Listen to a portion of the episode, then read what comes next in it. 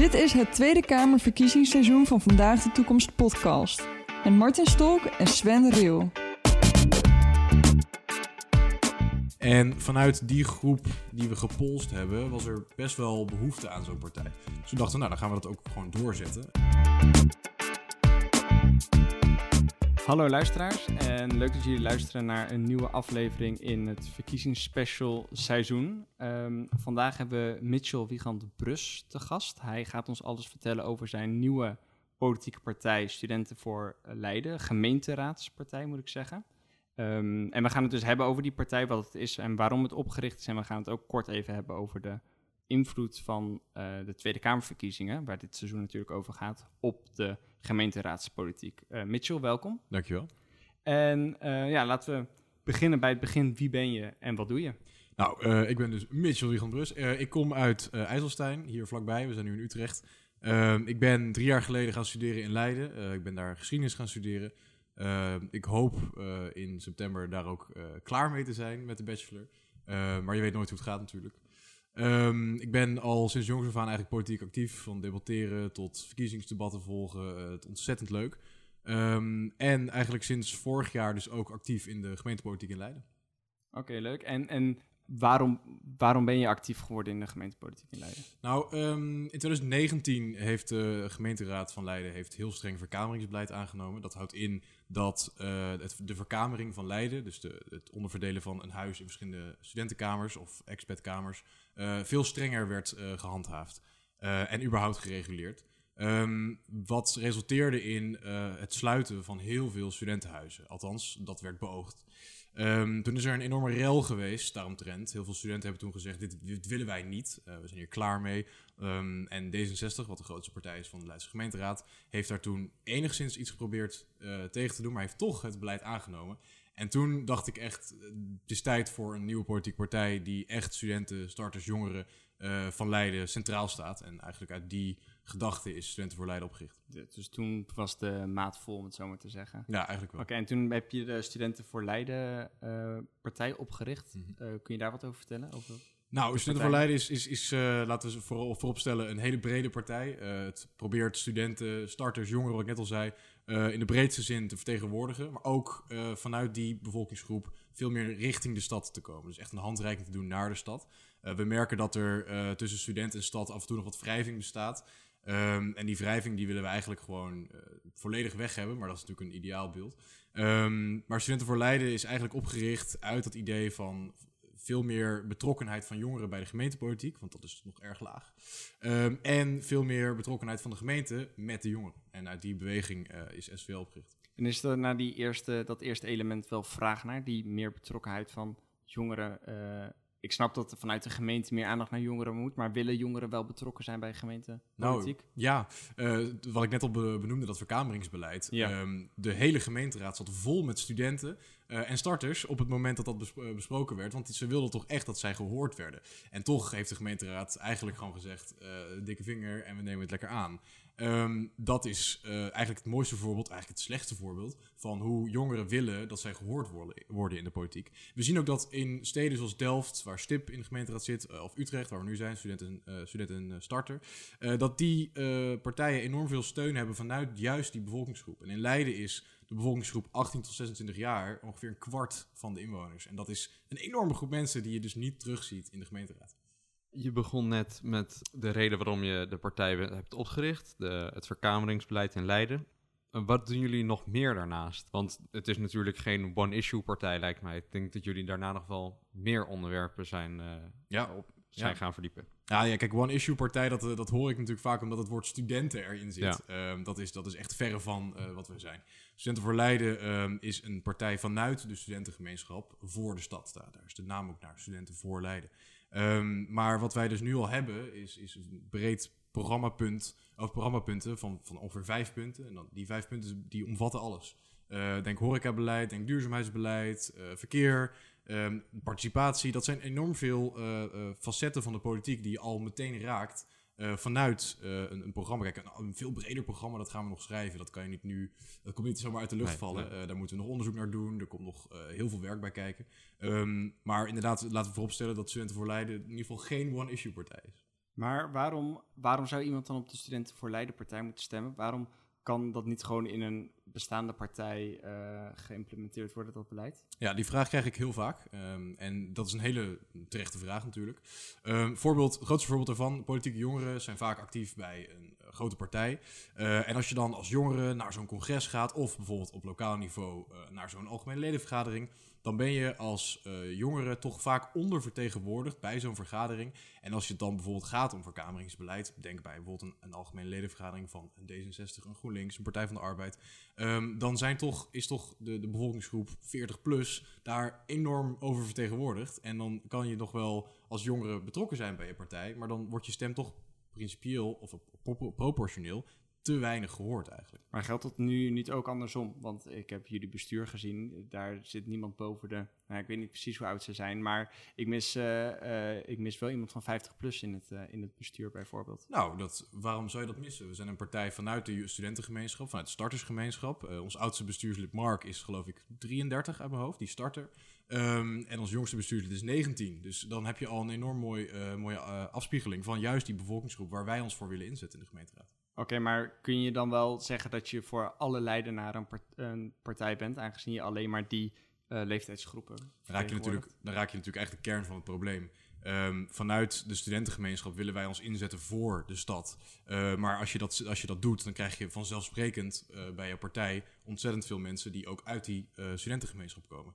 Ehm, we hebben een aantal leden die ook echt boven de 50 plus zijn. Ik kan natuurlijk niet zeggen wie of wat. Ehm, maar er zijn echt wel mensen vanuit die, eh, eh, die groep die echt actief betrokken willen zijn, ook bij deze partij. En dat vind ik eigenlijk het allermooiste om te zien. Eh, ook horecaondernemers hebben al gezegd dat ze ontzettend fan zijn van, onze, van ons initiatief. En kijk, dat, dat vind ik het eigenlijk het mooiste om te horen. Dat er ook vanuit, dat, de, dat de beweging vanuit de studentengemeenschap ehm, breed wordt gedragen door de stad. Ja, precies. En dus door, die, door middel van die betrokken leden kun je eigenlijk alsnog zeggen dat je iedereen kan vertegenwoordigen en Ja. iets niks daarover kan zeggen. Ja, precies. Oké. Eh, Wat, denk je, wat denken jullie met die partij te kunnen bereiken in de, in de nabije toekomst? Nou, in de goed, gemeenteraad. ehm, dat is natuurlijk een hele brede vraag. ja, Eh, vooropgesteld staat natuurlijk, ons, ons hoofdpunt is veel meer inspraak en ook echt mee kunnen beslissen eh, vanuit de jongeren van de stad. Ja. Met echt actueel beleid. Eh, zodat de, eh, situaties zoals het verkameringsbeleid gewoon nooit meer voorkomen in de stad. Studenten zijn al eh, 500 jaar eh, pl- plus, plus minus onderdeel van de, van de stad in Leiden. En het wordt nu ook tijd dat we ook eens een keer actief mee gaan beslissen. En dat is eigenlijk het vooropgesteld het belangrijkste punt dat we vooruit Kun je wel iets bereiken op het moment dat je nog niet in een gemeenteraad zit? Nou ja, goed, dat is natuurlijk de stap 1. verkozen worden tot een gemeenteraad. Ja, precies. En ehm, als dat niet gaat lukken, waar ik niet van uitga, ehm, dan, eh, dan zijn er een heleboel andere manieren om ook invloed uit te oefenen op de gemeenteraad. Oké, want eh, waar, even uit, eh, uit je hoofd, wanneer zijn de volgende gemeenteraadsverkiezingen? 16 maart 2022.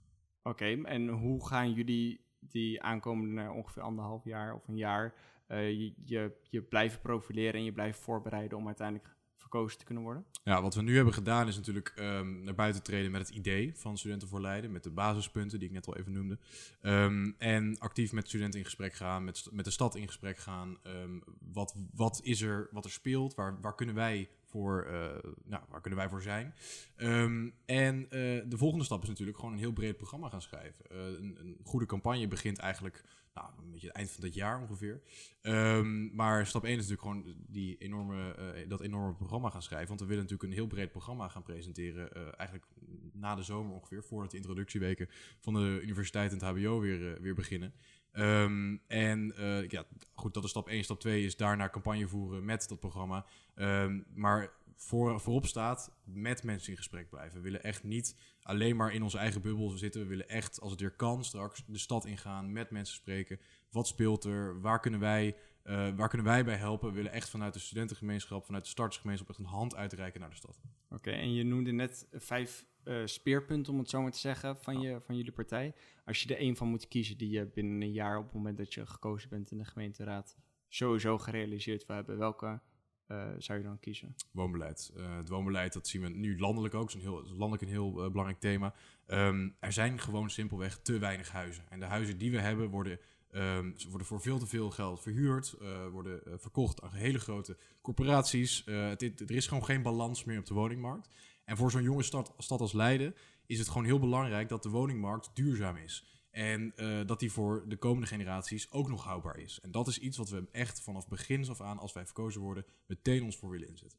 Jullie hebben de partij opgericht in de coronaperiode. Uh, hoe hebben jullie dat tot nu toe gedaan? Mensen aanspreken en uh, proberen mensen fan te maken van jullie partij? Ja, dat is een goede vraag. Wat goed, natuurlijk niet op de conventionele manier kan. Nee, uh, nee dat klopt. Nee. Um, ja, het begon eigenlijk allemaal achter op een bierveeltje in een kroeg afgelopen zomer, toen het nog kon. Um, toen begon het idee, um, eigenlijk vanuit die frustratie die ik al eerder aan, aanstipte. En toen zijn we eigenlijk vooral in gesprek gegaan met onze directe omgeving, met studenten die we kennen, met starters die we kennen, onze dispuutsgenoten, onze clubgenoten, onze studiegenoten, noem het maar op. En vanuit die groep die we gepolst hebben, was er best wel behoefte aan zo'n partij. Dus we dachten, nou, dan gaan we dat ook gewoon doorzetten. Um, en uiteindelijk uh, gaat het woordje via via natuurlijk uh, hartstikke snel. Um, en je ziet in een dorp als Leiden, want dat is de studentengemeenschap daar is echt een dorp. Um, gaat dat heel snel. En dan merk je al dat er best wel veel uh, vraag naar is. Of uh, van hoe ga je dat nou doen? En uiteindelijk hebben we het heel hard gewerkt. Uh, een half jaar lang, langer zelfs. tot om 20 januari, afgelopen 20 januari, om dit allemaal naar buiten te brengen. En eigenlijk sindsdien is het balletje nog harder gaan rollen. Oké, okay, je had het net al over de leeftijdsgroep. En nu vertel je dat dus in eerste instantie een beetje de eigen omgeving, dat dat jullie eerste pol was als het ware. Ja. Nu is de partij echt opgericht. Hoe ga jij als voorzitter om met um, verschillende geluiden binnen je partij? Vind je bijvoorbeeld uh, diversiteit uh, in je partij belangrijk? Zulke soort zaken, hoe kijk je daar tegenaan? Ja, dat is natuurlijk een ontzettend brede vraag. Hoe geluiden binnen de partij. Ja, je kan daar, ik probeer daar echt naar te luisteren. Ik bedoel, de leden die groeien gestaag nu. we hebben best wel veel leden al voor een partij die net een maandje begonnen is. Um, en um, wat we proberen nu, we hebben 24 februari hebben we de eerste algemene ledenvergadering. Dan gaan we ook echt in gesprek met al die leden. Uh, van joh, hoe vonden jullie dat het is gegaan? Uh, wat, wat zijn belangrijke punten voor jullie? Hoe, hoe gaan we de, de komende tijd uh, uiteenzetten?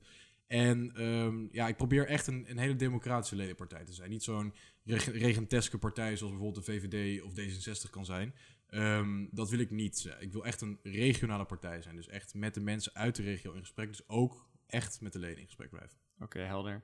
Um, ik wil even door naar de gemeenteraad zelf in Leiden. Ja. Um, je zei net al in het begin al dat D66 daar de grootste partij is. Dat klopt. Kun je kort uitleggen hoe, hoe die verdeling verder is? Van de... Ja, we hebben uh, 39 zetels uh, in Leiden. De grootste partij is D66 met uh, 9 zetels. Daarna GroenLinks met 8 zetels. Het college bestaat uit D66, GroenLinks en de Partij van de Arbeid. De Partij van de Arbeid is de vierde grootste partij met 4 zetels. Derde grootste partij, VVD, met zes zetels. En daaronder volgen uh, CDA, SP uh, en één lokale partij, dat is uh, Partij Sleutelstad. Die is, hadden twee zetels gehaald afgelopen gemeenteraadsverkiezingen en die zijn nu gesplitst in twee verschillende partijtjes. Um, zo zien we weer hoe gemeentepolitiek af en toe heel spannend kan zijn. Um, maar inderdaad, Leiden is best wel, je zou kunnen zeggen, linkse stad. Terwijl dat af en toe onder de studenten wel anders is, kan, kan ik je vertellen. Um, we zien dat Leiden een, een beetje een, een rechtsige linkse stad is. Dus dat klinkt heel vaag, maar het linkse college doet af en toe ook best wel rechtse dingen. Zoals bijvoorbeeld cultuur uh, op de markt brengen in plaats van uh, zelf reguleren. Of groen weghalen om een hokjeveld neer te leggen, dat soort dingen. Um, maar inderdaad, de, je zou kunnen zeggen dat het college dat het een redelijk links college is. Maar kun je um, zeggen dat het daar dus ook best wel een, een klassiek college is? Want je zegt het mij dus alleen die sleutelstadpartij. Ja. En jullie zijn dan ook een lokale partij. Ja. Maar het valt me op dat er toch wel heel veel uh, partijen, of eigenlijk alleen maar op, op één na dus, partijen die in de Tweede Kamer vertegenwoordigd zijn, ja. ook in de gemeenteraad um, vertegenwoordigd zijn. En ik wil het woord kartel niet gebruiken. want zeker ook met de huidige connotatie die dat heeft gekregen. Maar uh, hoe, denk, hoe kijk jij er tegenaan? Ondervind je daar um, uh, last van? Denk je dat het moeilijk is voor een lokale partij om zich te profileren tussen die gevestigde orde? Nee, het is juist heel mooi dat wij als lokale partij nu mee gaan doen in die discussie. Of mee gaan mengen in de discussie. We hebben in het verleden, als historicus kan ik dat natuurlijk wel leuk zeggen. In het verleden wel heel veel uh, lokale partijen gezien in de Leidse gemeenteraad. Of die een uh, gooi hebben gedaan naar een, naar, een zetel. Maar nooit op een schaal zoals wij dat gaan doen. Um, of zoals wij dat doen. Um, en uh, wat, wat je dus ziet, kijk, wat je net zei, de, uh, kartelpartijen, dat is natuurlijk hartstikke leuk. ehm, om te zeggen. Maar eh, Leiden blijft natuurlijk wel de broedplaats voor de groten der Nederlandse politiek. Eh, denk Alexander Pechtold is hier wethouder geweest. Um, Schultz van Hagen is hier wethouder Ja. geweest. Dat zijn toch wel, ehm, is toch wel mooi om te zien dat ook Leiden, ehm, omdat het zo, de universiteit zit hier, het HBO zit hier, het, zijn- het is een hele slimme stad. En ook heel veel wijze koppen wat betreft politiek. En dat zie je dus ook echt terug in de gemeenteraad. Eh, en daardoor is het waarschijnlijk ook logischer, dat is althans mijn verklaring, dat de kartelpartijen, tussen aanhalingstekens, eh, nog steeds de grotere partijen zijn in Leiden. Ja, precies.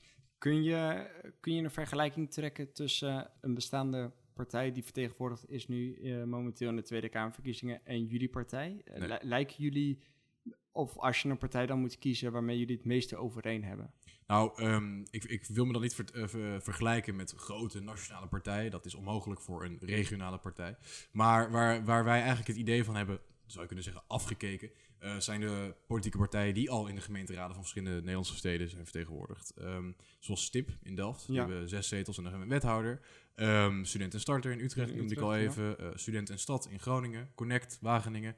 Ehm, zo zijn er nog een aantal voorbeelden eh, in heel Nederland van studenten die actief het heft in eigen hand nemen en de gemeenteraad ingaan. En we zien dat dat in sommige steden echt heel succesvol is. En dat ook, zoals bijvoorbeeld in Delft, het echt het grootste succesverhaal is, eh, die ook echt meebesturen in de stad. En dat, dat, dat vind ik zo'n ontzettend mooi te zien. Dus dat zou je wel kunnen zeggen, dat is echt een voorbeeld voor ons geweest. Ja. Ja, duidelijk. Wat hebben die, eh, die andere lokale partijen al voor elkaar gekregen? Heb je daar een, vo- een voorbeeld van? Ja, goed, dan vraag je me echt om, eh, om, eh, om informatie die eh, heel specifiek is. Eh, Ja. Ik heb niet echt eh, een vinger op de pols wat betreft de gemeentepolitiek in Utrecht of in Delft. Ehm, wat wij vooral doen is we kijken naar hoe zij hun partij hebben uitgebouwd, hoe zij zijn opgericht eh, en hoe, hoe dat daar inwendig gaat. Eh kijk, hoe zij in de gemeenteraad werken, dat, ehm, dat moet ik nog leren, laat ik het zo zeggen. Wij beginnen ook Ja. natuurlijk.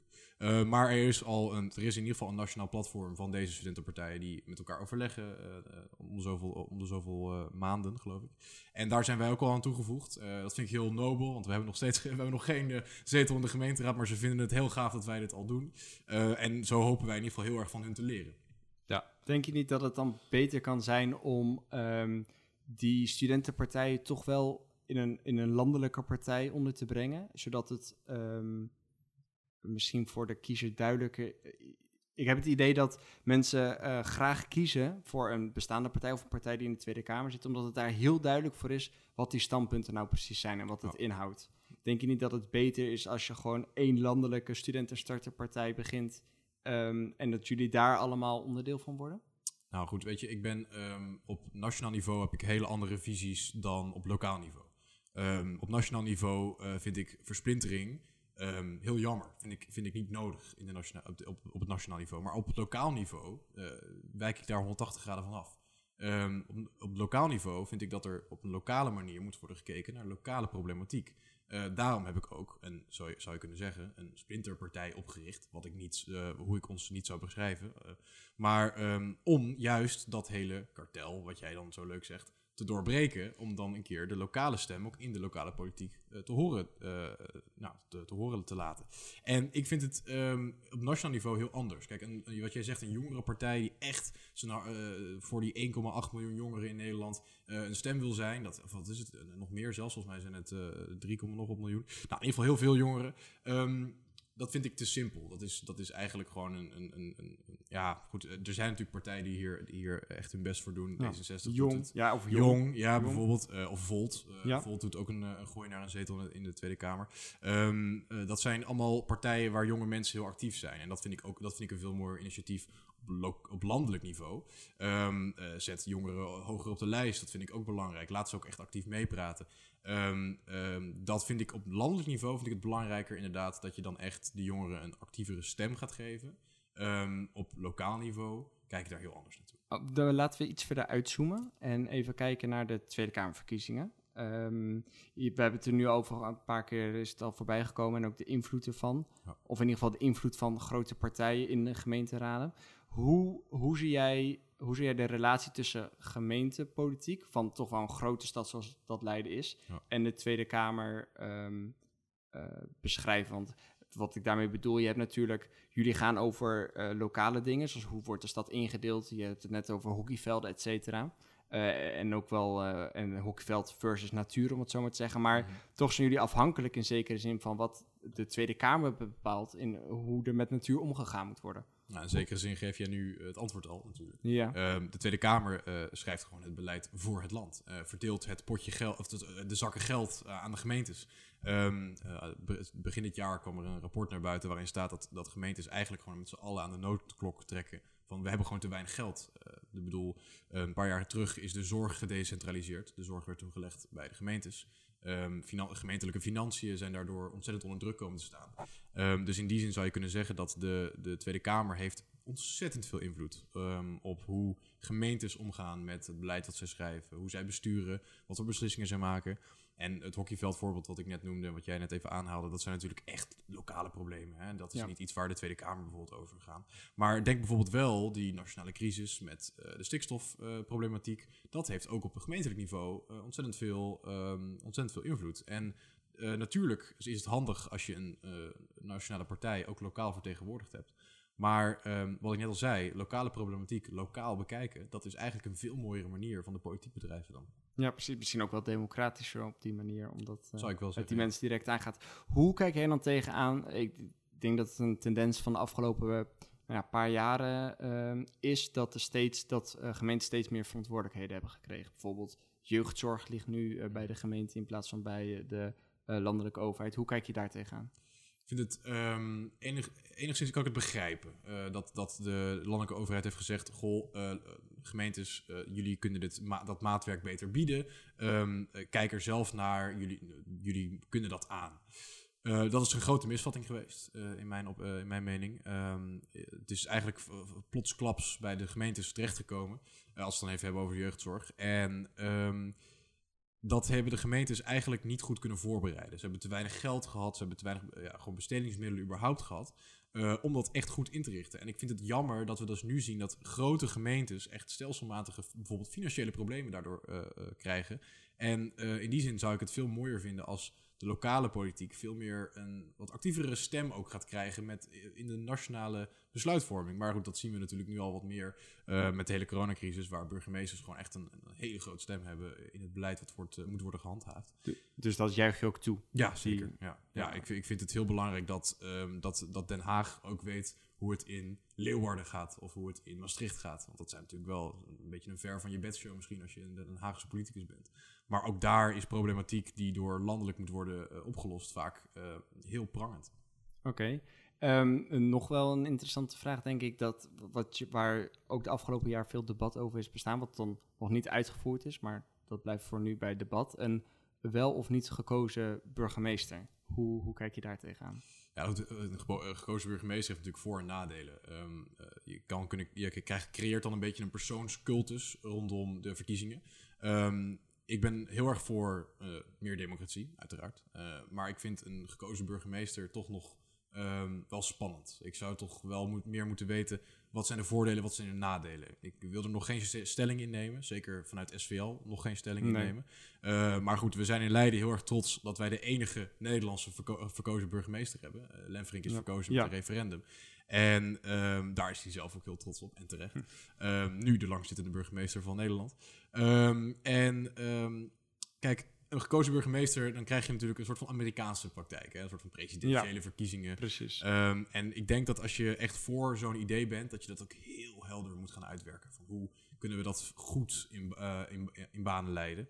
Eh, in plaats van ehm, dat je er echt gewoon maar ingaat met je kies je burgemeester maar. Want goed, dan kunnen de grootste schreeuwers natuurlijk burgemeester Ja, van de stad worden. misschien dat eh, Leidse BN'ers wel burgemeester kunnen worden, puur Nou. omdat ze zo populair zijn. Bijvoorbeeld. Ehm, en in die zin, dat, zou, dat zijn natuurlijk negatieve, ehm, eh, negatieve effecten. Maar positieve dingen zijn wel, je hebt echt als stad veel meer inspraak in hoe je bestuurd wordt. Want natuurlijk, nu wordt een burgemeester echt achter de schermen verkozen. Kijk, stap 1 zou in mijn, naar mijn mening zijn, ehm, op, maak dat proces openbaar. Eh, hoe je je burgemeester verkiest. Dat gaat nu echt achter gesloten deuren. Ja. En ehm, ik denk als je het echt democratischer wil maken, eh, laat dat proces dan aan de wereld zien hoe dat gaat. Hoe wordt een burgemeester verkozen?